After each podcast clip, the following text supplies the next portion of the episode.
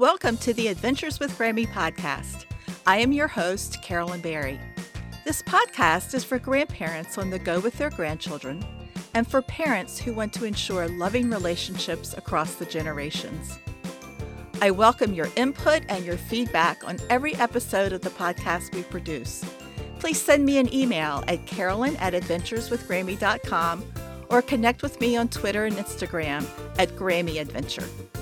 Please follow or subscribe to my podcast. It's free, so you won't miss an episode, and ask your family and friends to do the same. You can subscribe to the monthly newsletter by visiting my website, adventureswithgrammy.com, and clicking the newsletter sign up link.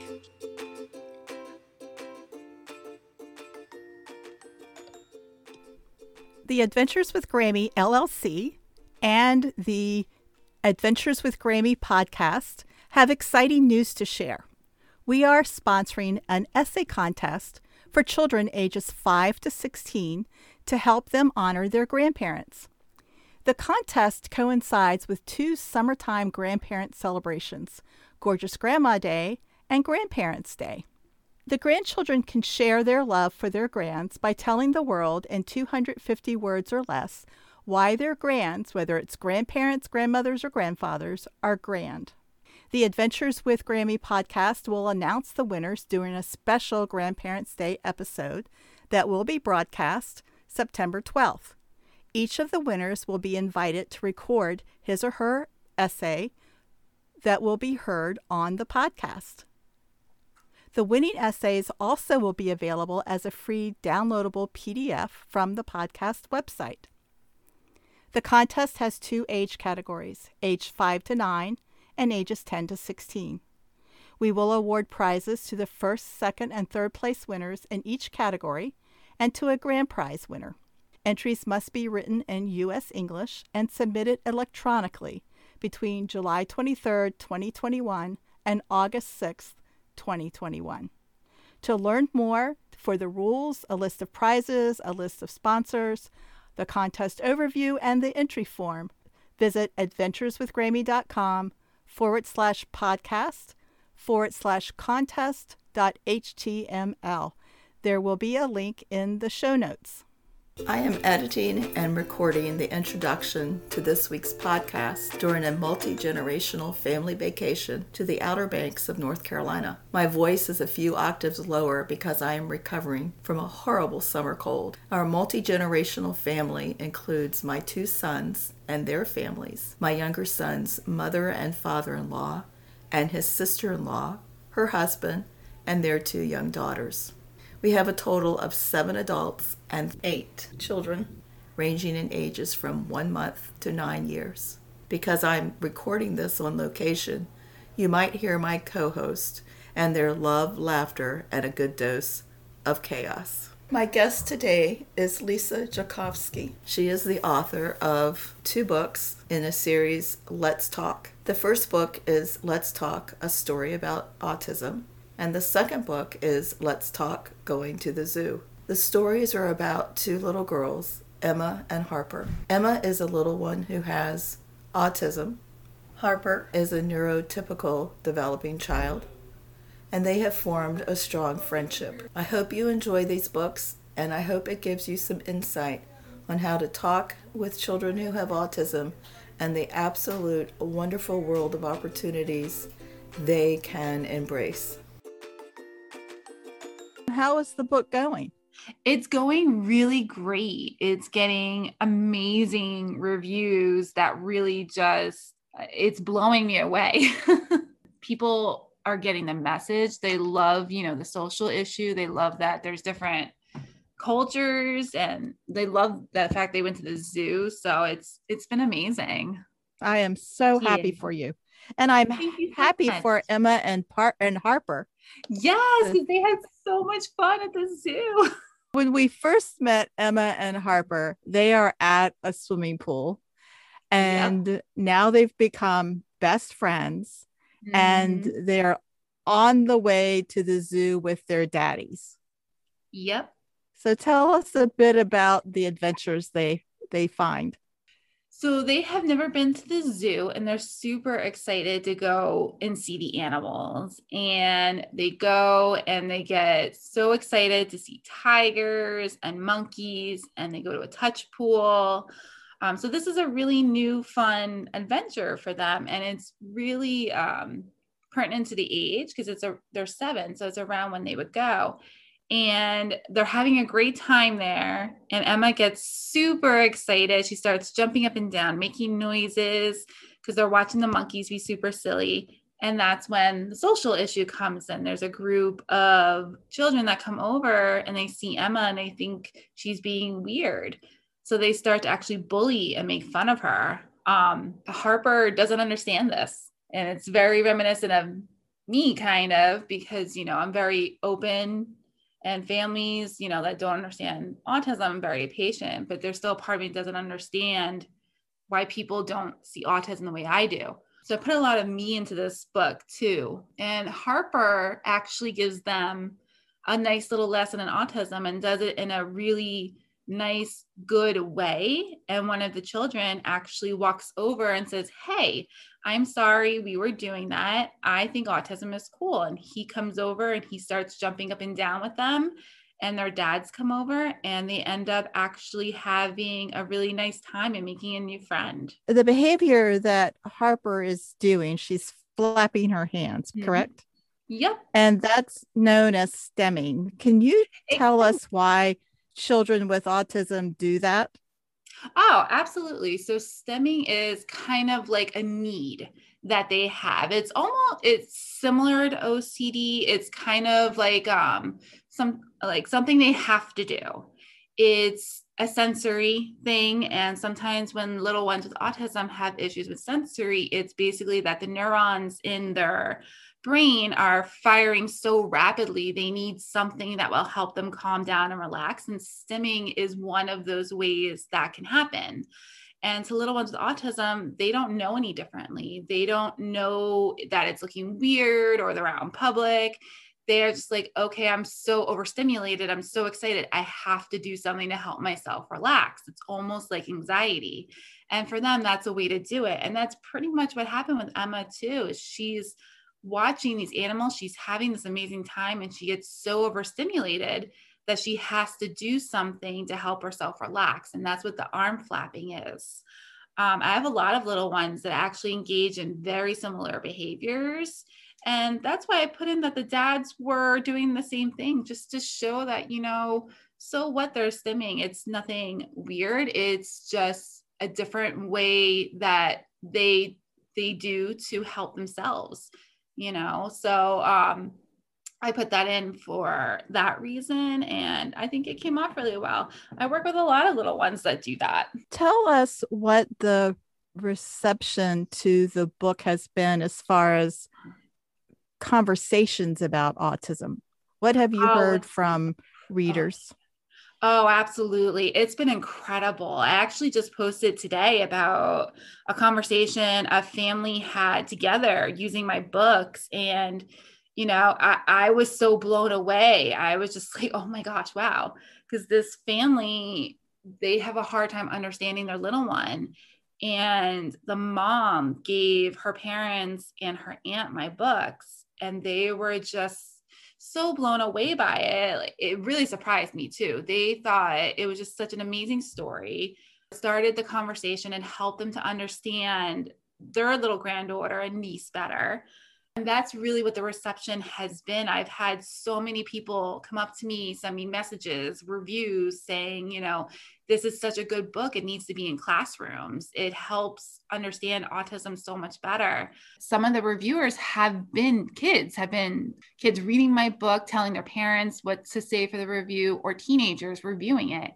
And I actually just, the last reviewer I had, she said she read it to her six year old nephew and he's asked for it every day. He's absolutely loved it. But I think it's really opened up the conversation for autism. And I think it's done it in a very relatable way. And just to have that affirmation that this really is helping people is what makes all this worth it. That's the reason I wrote it was to make an impact and just seeing these small changes, helping these families really become closer together.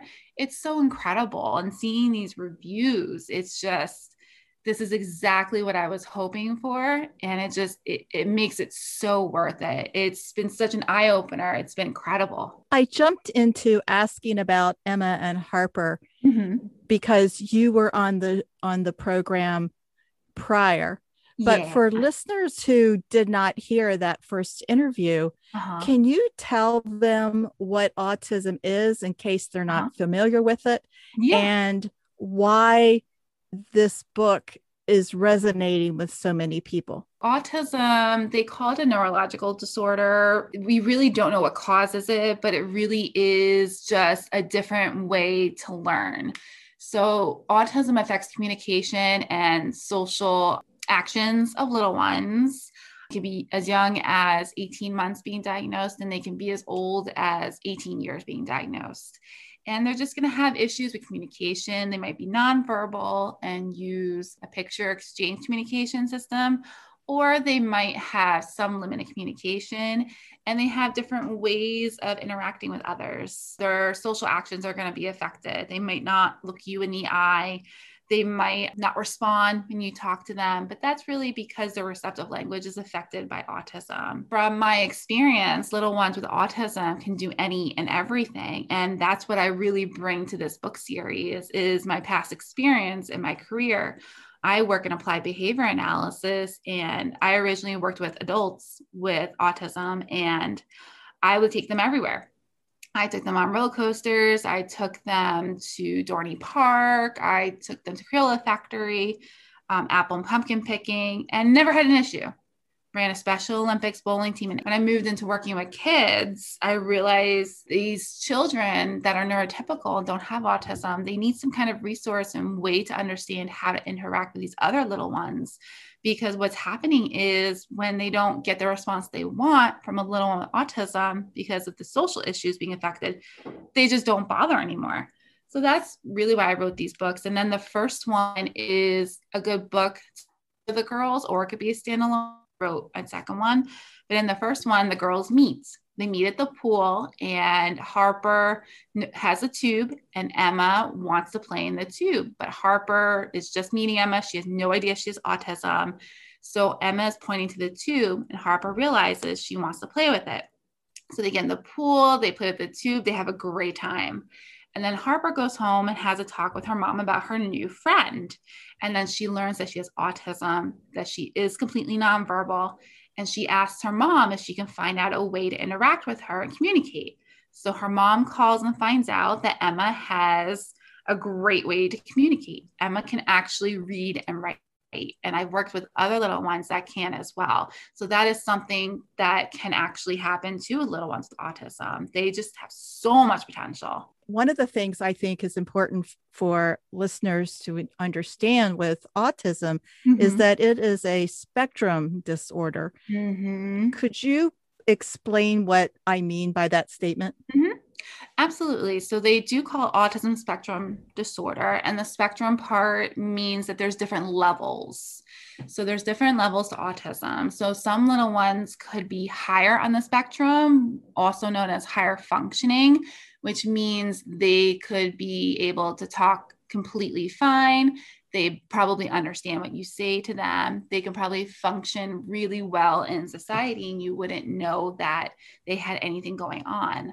And then there's little ones that are on the middle of the spectrum. Those are going to be little ones who have limited verbal communication. Those are going to be little ones difficulty um, understanding what you say to them there's sensory processing disorder. So they might have that where it takes them a full minute or longer to process what you said and respond.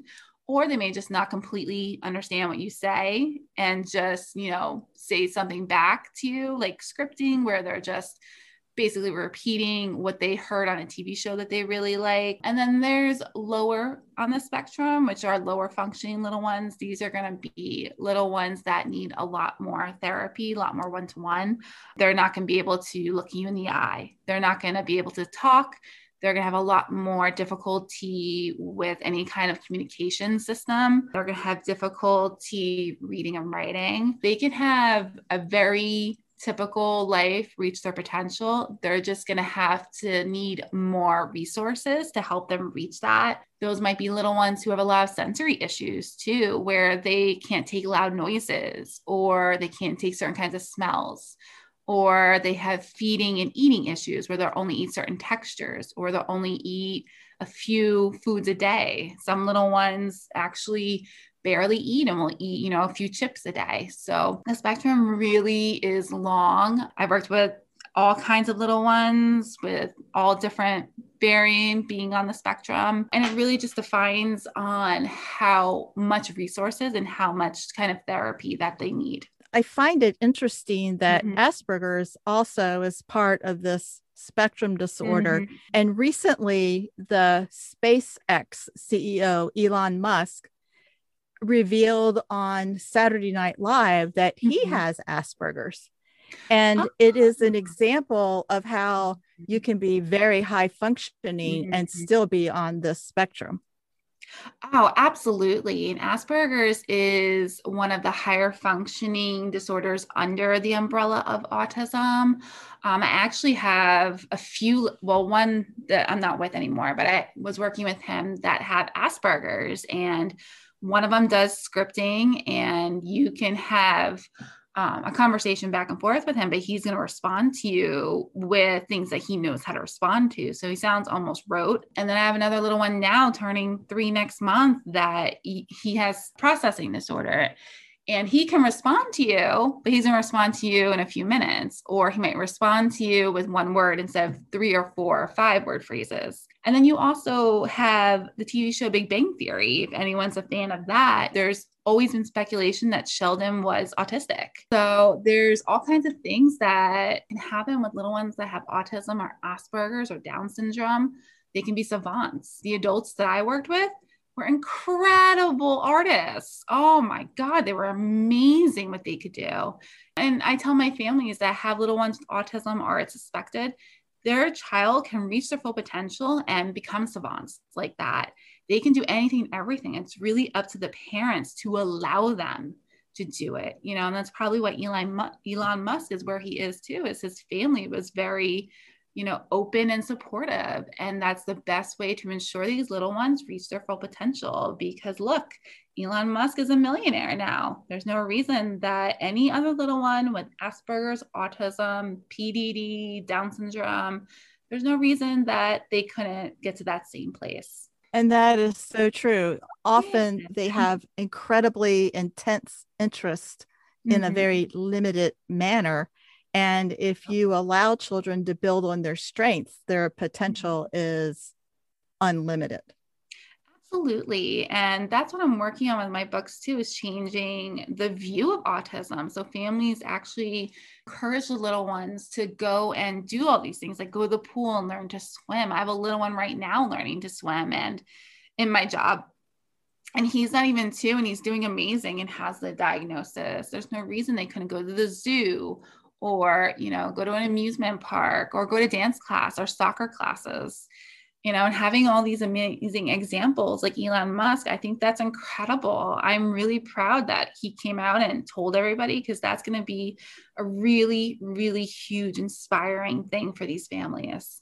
After he made that announcement Dan Aykroyd came out because Elon Musk had said he was the first person with Asperger's to host Saturday Night Live and Dan oh. Aykroyd said, Oh no, I have Asperger's and Tourette, and I've hosted this show already. Wow. It's interesting that when one celebrity is willing to admit there is something a little different, mm-hmm. that others are willing to come forward too. And when you mentioned about Down syndrome, also recently, a young woman who has Down syndrome did some i don't remember the exact thing mm-hmm. that she did but she did something fabulous on the golfing scene. Yes and there's also the down syndrome um, model.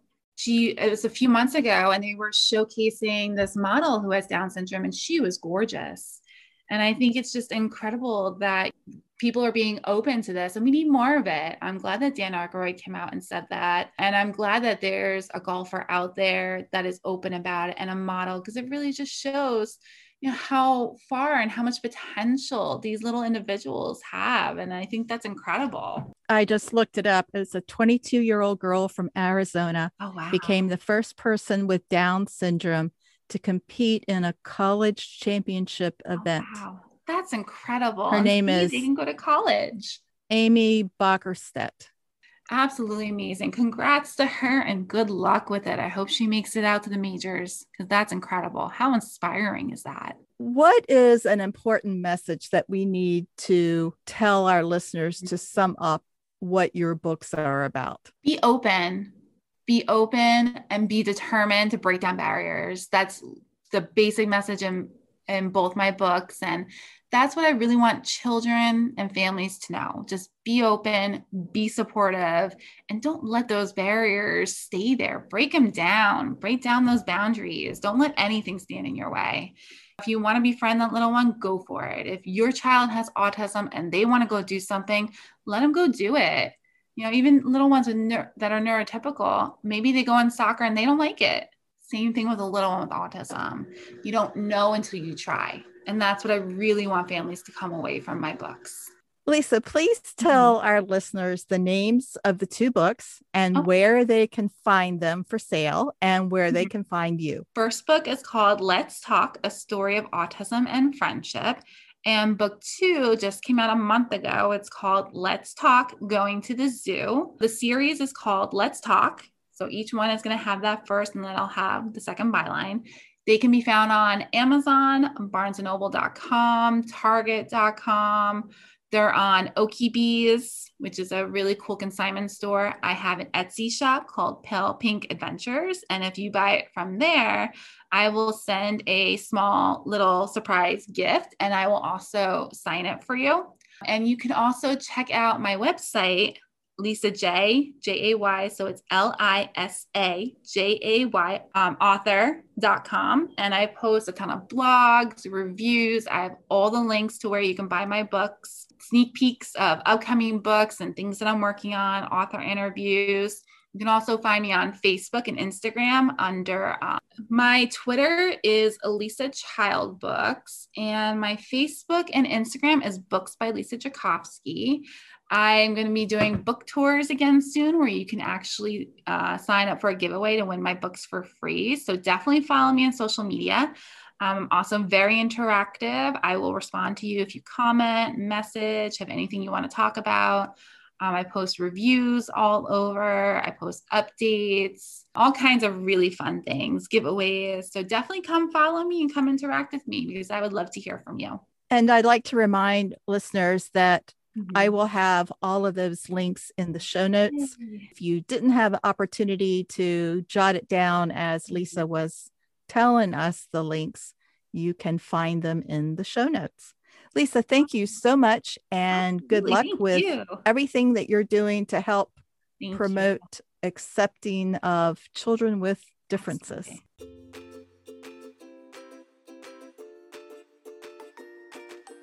This is grandson one, Gavin. Can you tell our listeners what you like most about our family vacations? Adventures. What do you mean by adventures? Like mini golf today. We got a hole in one. What else did we do? Ate ice cream. Yeah, what else did we do? Went to the arcade. Yeah. Do you like it when I come on vacations with you? Yeah. What's the best part of my being here? Having fun. Anything else you want to tell the people listening about family vacations? Would you recommend it? Yeah. And why? Because it's really fun. And your cousins are here. Yeah. And both of your grandmothers are here. Mm-hmm. Grandson two is Kane. Kane Archerberry. and what do you like about family vacations? Um, we can go to the beach, and well, it's just a lot of fun. Have a big house. We get really excited when to go. It's just a really fun trip to go to the beach house for a week. I hope you have enjoyed today's episode of the Adventures with Grammy podcast. You will find the links to our guests and the topics we discussed in this episode's show notes. If you would like to be a guest, or if you know someone who would be an awesome guest, please connect with me at carolyn at adventureswithgrammy.com.